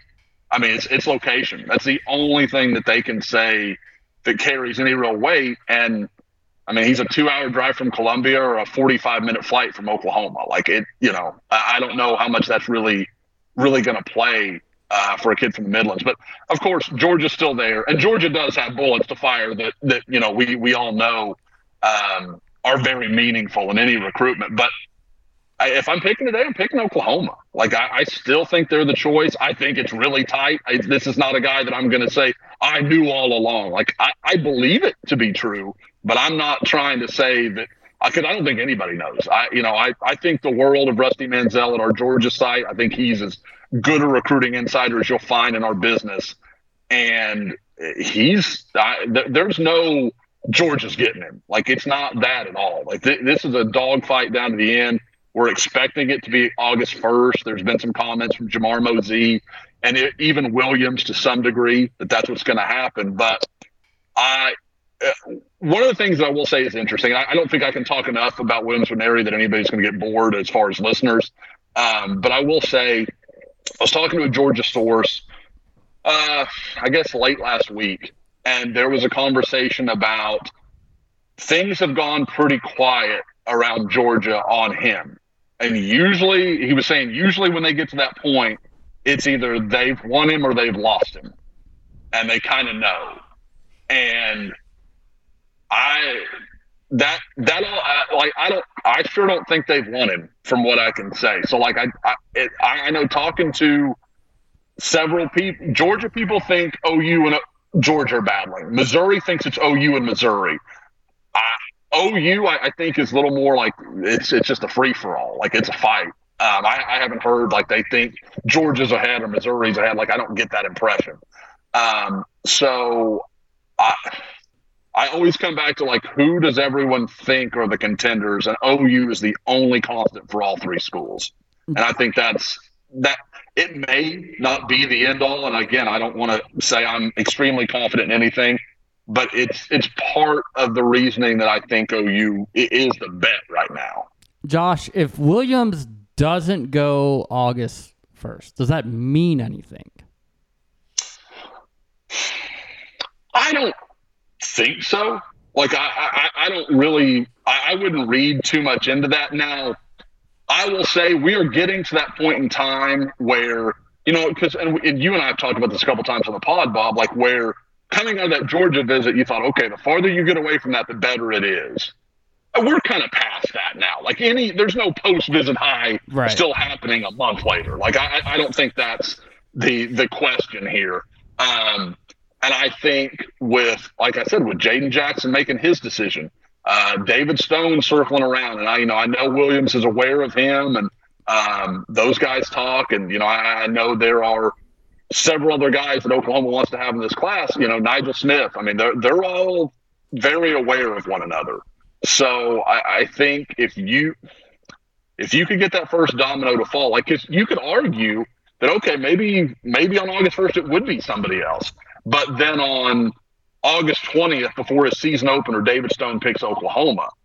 Does that give a little more legitimacy to Williams saying, "Okay, I'm going to pick Oklahoma"? David and I are going to be there with PJ and Jaden Jackson, and this defensive line room all of a sudden goes from, "Well, I've got to go in there and be the guy," to I'm one of five or six guys in this defensive line room that has very real NFL potential. I, I, you could argue that either way, but the way I feel like it's trending right now, I think if he goes August 1st, it's probably better for Oklahoma. I'm I'm gonna go to quarterback. I thought maybe after Samaj Jones picked Bear the the Bearcats that Jeff Lebby and them would cool off on his second quarterback for 2024 class, but they haven't. Offered Trevor Jackson earlier this week. I know it's very early in this process, but any initial thoughts? Uh, I'm with you. I, am surprised. I thought Samaj was just a guy where they said, you know, oh, he's so talented. He's such a gifted runner. We could do some interesting things with him, even from word go. You know, like we we could. Th- th- there's a lot of possibilities there for Jeff Lebby. Now, at the same time, I say I'm surprised because I just thought, okay, they'll go to the portal. They'll go do something. Guys, they're, they're going to have two scholarship quarterbacks next year. Yep. Excuse me, next year, with a very real chance that neither one of them has ever started a college game. Like that's that's crazy. Like that that that is a wild thing. And not that a high school quarterback's going to fix that, but the more bodies you get in there, the more competition you can create. And frankly, the fewer throws you put on Jackson Arnold, Michael Hawkins' arms in practice, you, you I mean, somebody's got to throw to these five wide receivers in the 2024 class. So I, I think there is um, there's something to be said for bringing in, and, and this is the kind of guy that makes sense. Like bring in a big athletic guy. Let's see how it works out. And if he, if you know, if he leaves in a year or two, which is I think we all know is a a very high probability with any quarterback um, you bring in at this at this or excuse me in this era of recruiting. So I, I, it makes some sense, and I expect even if it's not him, maybe there's another guy because I know they are still monitoring several others. Um, you know, there's. Uh, uh, with what we've seen happen at Northwestern, they've got a quarterback commitment that I kind of wonder does OU kick the tires there a little bit? You know, like I, it's it's as much a numbers game as it is anything. But I, I think there's no question that there's probably two more quarterbacks added to this roster between now and this time next year uh, that'll probably both be scholarship guys. So I, I just think it's almost got to happen because you know just from running a normal practice, you've got to have some more bodies.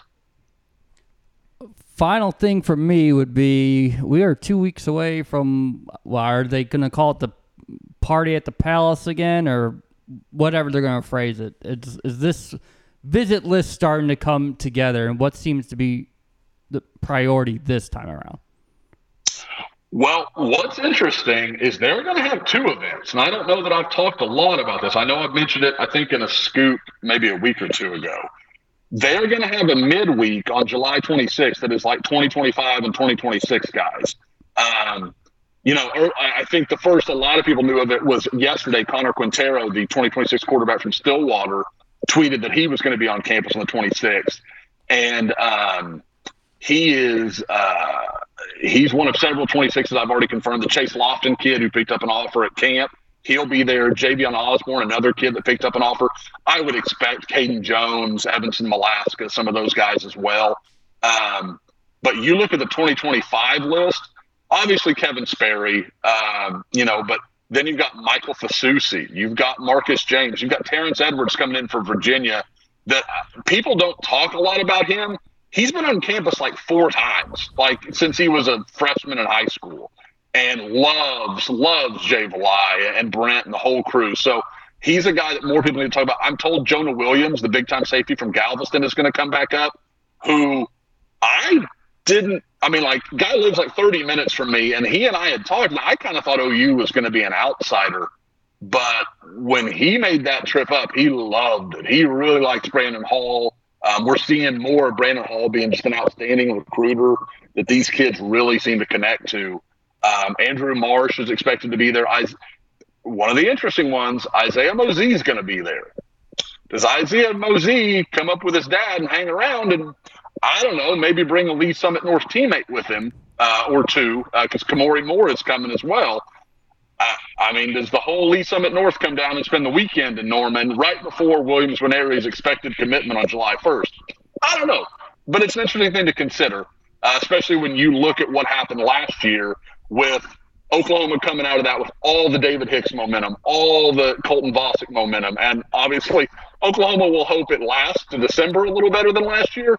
But the, there's no question the party was a huge thing, and that will be on Friday night, where it's been harder to confirm names because you're getting a lot of these guys that are very close to the decision. Like Taylor Tatum doesn't want to tell me if he's going there because he's going to announce on the 21st, and it's kind of a dead giveaway. Like if he's coming, then obviously we, we kind of know what he's going to do next Friday.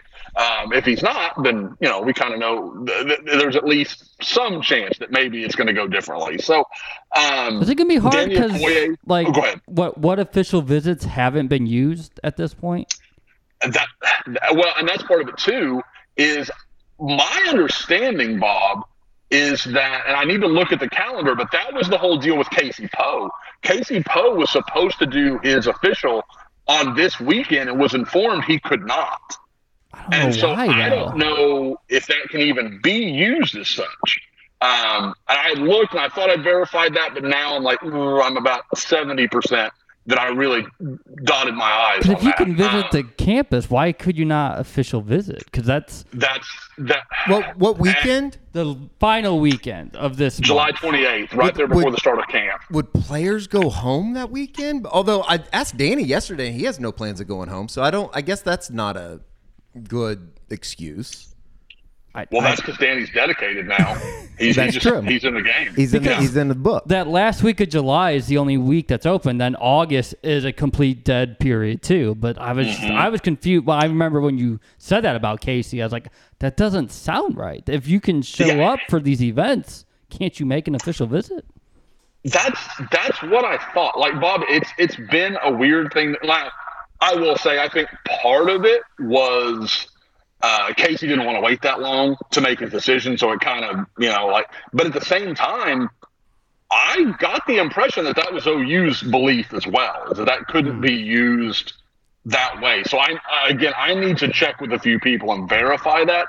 But so far, I've heard nothing that makes me think there's official visits happening. A, a good example is Josh Iasosa, the uh, the new offensive line offer from Edmond Santa Fe. Um, he is going to be there at the party at the Palace, but he's waiting to take his official visit for a game. So I don't know. I don't know what to make of that. Like I don't know how to read that situation. But he would seem to indicate that Oklahoma is not planning to do official visits on this weekend.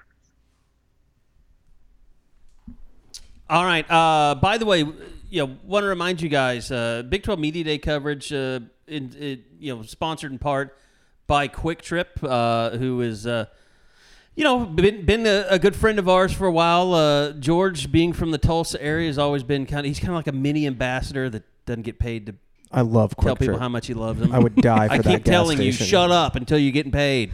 Uh, no, I, I love Quick Quick. I mean, I grew up when I was little. Grew up in in southeast Kansas. We had a QuikTrip in town, and I stopped and got four taquitos on my way home yesterday. four of them. so you don't go to In and Out. You go to QuikTrip. I go to QuikTrip, baby. That place rocks. Uh, so anyway, uh, we're going to be doing some stuff n- this coming week too, going to SEC Media Days with them. Uh, they are starting to open up a lot of stores uh, in the southeast. Some uh, smaller, you know, I can't remember what Joseph told me to, that they were called, but like kind of not pop ups, but you know, just just smaller gas stations all throughout the southeast, and they're coming to Oklahoma City too. So uh, that's very very exciting. Hopefully, uh, plans will be you know in the Norman Moore area at some point, but you know Oklahoma City. I know out uh, kind of by tur- by the turnpike, um, heading over to Tulsa. I think Eddie, isn't that kind of where the first one's going to be? Or OKC Talk said somewhere out there at some point. Yeah, it's going to be on uh, uh, Broadway Extension and uh, well, I guess I thirty five and uh, Hefner, yeah, okay. just Okay, south of uh, gotcha. south of uh, what's it called Frontier City. Frontier City. Yeah. Okay. Mm-hmm. and Yeah. the, the other one's going to be down in Moore. They just announced that. I think yeah, I want to say like within the last couple days. Yeah. Maybe we should go to the grand opening. Cut, the ribbon. cut the Can we- ribbon. Can we, That's cut the I'm ribbon? if you keep making sweet, you know, videos like the one you did uh, the other day, they might invite us. All right. Well, that's a deal. I'll be there. I am uh, also I'm I'm excited about the partnership because we're doing more you know kind of TikToky type stuff, which I'm learning how to use uh, CapCut, which is a, a mobile video editing thing, which is pretty cool. I'll, we can go over it later, Eddie. It's pretty cool. Uh, so, but no, we're we're doing all this stuff with QuikTrip, kind of kind of. It's almost like it's to help them, but it's also to kind of help us kind of build our social media game as well. Uh, and we're going to have more stuff coming from our trip to uh, Nashville with the SEC. So keep an eye out for that. But QuikTrip, go check them out if they're in your area. Uh, you don't have to tell them Sooner Scoop sent you, but uh, I don't know. Just just yell out, you know, free Lindsay Street or something when you get your order. That might be kind of cool. Uh, and also, I was told uh, some activity might be brewing on the uh, tailgating scene. Nothing official, and I'm all, I'm always told make sure you tell them the athletic department's not in charge of that. Whatever. Wink, wink. Um, no, but I think maybe the university is starting to kind of look at something. Um, with I heard Street. that we will have an announcement on that sometime in the next month before kickoff. I like it. That's I like that. Okay. I like that. So anyway, also Soonerscoopstore.com. We are kind of in flux. I know we've got some orders in today, uh, but uh, we're a little slow on the take right now because we've had the new carpet installed and we're kind of putting this place back together. Uh, but uh, go check out Soonerscoopstore.com. Get you some uh, unofficial 40 merch or Lindsay Street merch, uh, what have you. Get a hat, whatever you want to get, what, whatever's there. We still got some of the softball, eat, sleep, run, roll, repeat shirts left. So uh, anyway, and that fund is still just sitting around, just waiting to be used. I'm- I mean, hell, it might be next year until it happens. But uh, there's a lot of stuff going on in the NIL front, as George said. I was reading the Castiglione story with On3 um, while you guys were talking recruiting. Sorry, Josh, I do it too. Um, there's some really interesting stuff in there. Uh, in your Q and A, really, if you've had questions about the the football facilities, that turnip seed, how much of that is Yep. all intertwined or not intertwined, go read that. And I'm sure you're still going to go to QAnon and you know get your news from there on that, but you should go read George's Q and A. So uh, that's going to do it, folks. Um, Eddie's got one more thing. Real add. quick, I have an announcement. sure. I broke down this morning. I had a mental breakdown. I bought Twitter Blue. I heard. I saw. I so after I, saw I, that you did I it, had to. I had to. Once you I've put been telling so- George, just wait. I couldn't. wait. I couldn't. It, it's eighty four dollars. I don't care. I I- 84. How did you get it for 84? Mine says 113. I, don't know Ooh. because I I was invited into the program. I think way back when. Your ass should get it for free. I You should, yeah. I had to. I I got so frustrated over the last couple days trying to tweet from uh, TweetDeck TweetDeck, yeah. That I was just like, I can't do this anymore. I have to get it. Twitter has Yeah. its own scheduling. So it's embarrassing. you can well- sue me. I woke up and I saw your message that you bought it. And so I was like, screw it, I'm buying it too. and, And you bought but- it? Well, they wouldn't let me because changed I changed my profile changed his picture in the last couple picture. days to me Oh, asking it has to your be mark 30 questions. days? It's like I think it's like it, you've changed in a few days. Try again later is what it told me. I me. think was it's like, what the 30 days. Why would they? But see, this is where Twitter's dumb. Why would they not just take my money? I'm willing to give you a hundred dollars Yeah. right now, and you just they just won't take it. But whatever. It's a weird. I'll buy place. eventually. Because they're super worried about authenticity, George. Yeah, whatever. I I I knew I was going to pull the trigger eventually. I I I have and I have no problem pulling it. Whatever. Well, see, I and here's use the deal. Twitter Like, too much. If if Elon just made a small business deal, like they only have one thing as a business to get you know yourself verified or you know business verified, and then I could verify all of you guys and pay for you guys. Here's how much it costs though. It costs a thousand dollars a month.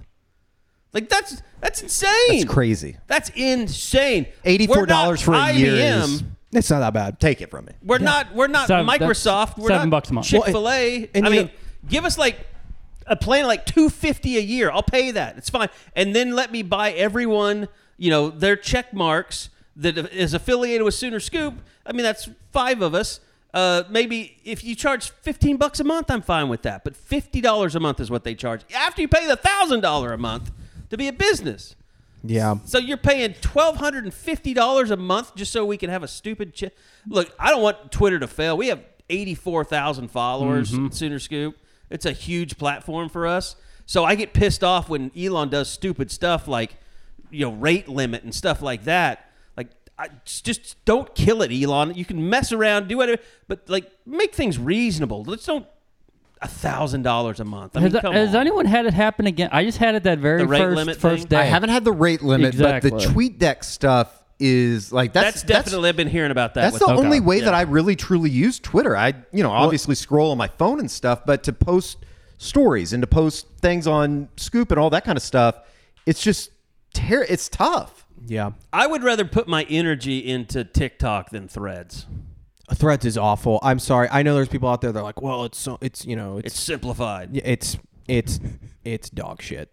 I'm sorry. Until it's, bad. not a for you, you know, user experience. that That's all you get. Also, I'm- no I'm one's on there. No one's on there. Like I got on there, and it's yes, there's a ton of like sports journalists are on there because that's what we do. Is we join the new media platform and think it's cool, but it's not. It's terrible. and I haven't joined. I won't do it yet. I mean, f- like, Well, you, do you have an Instagram?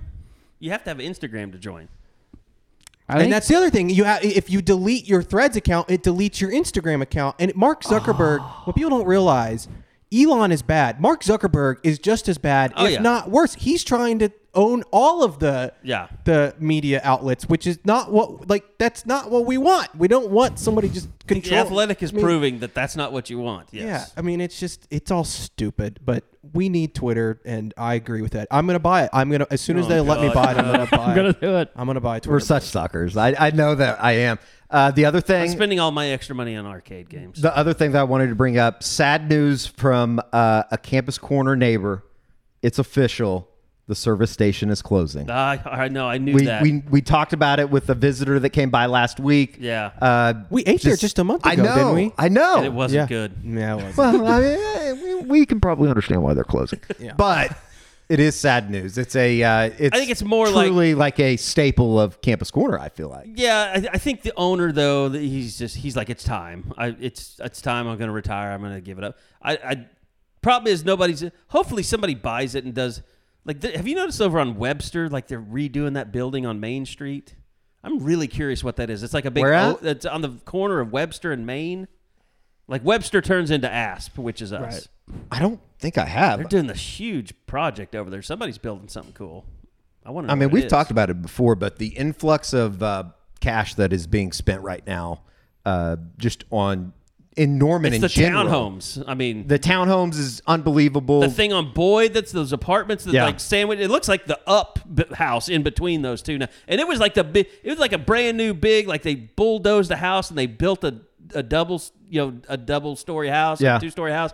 Now it's sandwiched in between these two apartments where the, it takes every square foot of the, the lot that they're sitting on, and it's just two giant rectangles that are. I don't even think I drove over there in a second. Apartments, but yeah, I mean it.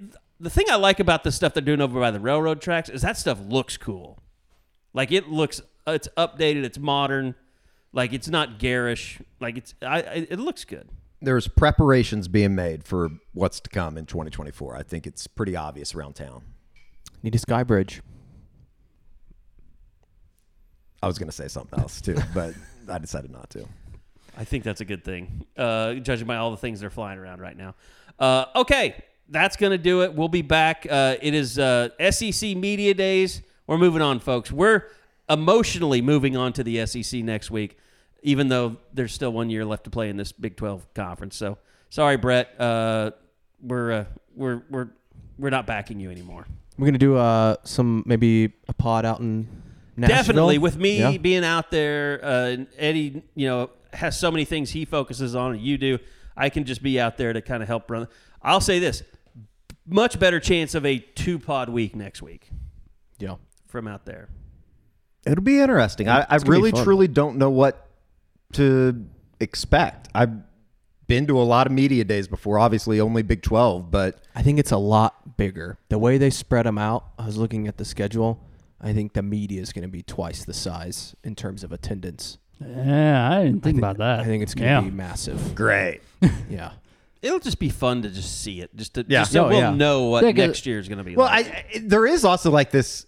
It's You have kind total- of stressful total freedom. right? Yeah, have There's so much to do stress when like OU want. goes out because you don't want to necessarily miss anything. Yeah. But with this, it's kind of like we're almost freelancing a little bit. That we'll be able to kind of just do whatever. Yeah. And I, I just, I think it's going to be I'm packed. excited I mean, to see Shane. I mean, I think we got the last couple hotel rooms, and that's a big hotel that we're Yeah. staying in, and mm-hmm. I think it's going to be full. So. Yeah. I I I'm considering making some back channel calls to see if Josh Heupel hates me or not. Well, he doesn't know me, so I'll ask him. I could ask him. Well, yeah. I'll throw throw him some fastballs. Yeah, it did not end well. That that uh, that was the bowl game that I didn't even make Eddie go to. That I yep, that was an awkward scene. That was the beginning of the end of the beginning, kind of. I mean, I think it was Hoover that wrote the Stoops should Yep. resign Yeah, article after that game. So, me asking Josh Heupel if he was going to be back next year wasn't the worst thing that happened that in, in The- the media in that that was just game. an awkward scene. The craziest part is it was nine years ago.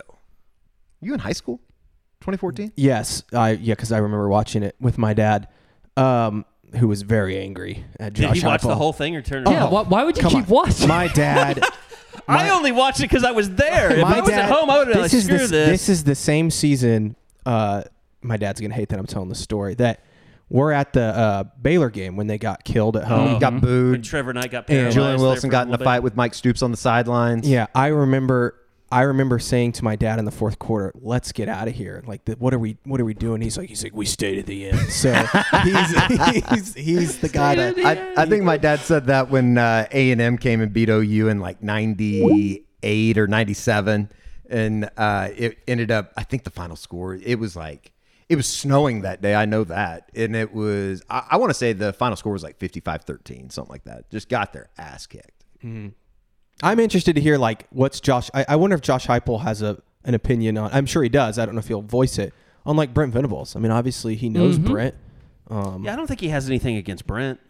I know, but I, I just wonder what he'll be like. Just me. His his demeanor is going to be very interesting because there's and it's not just us. It sounds like there's a, a good group of Oklahoma media contingent going down. Which there. is really weird because I saw Heupel on Bussin' with the Boys, uh, and he could not have had more personality Yeah, in that I, thing. I think that like I would hope by now, even as mad as he was about how everything went down and how hurt he was, it's been really good for him. I think it's it's almost kind of like Brent in a way. He needed to leave. He needed to get out of here Needed to, to reinvent himself. Yeah, to look. It was like truly one of those look in the mirror moments that kind of turned everything around for his career, and it's obviously worked out extremely well for him. He's uh, turned Tennessee around into something that is a little bit of a respectable program. What a what a uh, what a pass they got today too by the NCAA infractions committee. I have not been able to get Saw that. through that, but like over a hundred violations. over 100 violations, no postseason ban, and um, Jeremy Pruitt got a six year show cause, which is like the longest show cause in the history of show cause. Well, they're not Oklahoma State basketball, so they got away. From Uh, it. Oklahoma State basketball. Uh, They'll they- be the it- last team to ever get banned, probably from it's anything. truly You hope unbelievable. so. It's still It's, unbelievable. yeah, it still makes no sense. Well, there's your uh, your OU podcast. We opened with Oklahoma State and we're closing with Oklahoma State. All right, that's going to do it. We'll be back again next week from Nashville, Tennessee. Uh, you know, we should get Jared on the podcast next week. Yeah, that'd be fun. Do that. We go out to his Do house that. and do podcast with I, him. I That'd be like cool. that idea. All right, uh, maybe it'll happen. We'll see. Uh, thanks for listening, everybody. We'll be back again next week for another edition of the Unofficial 40 Podcast right here from SoonerScoop.com.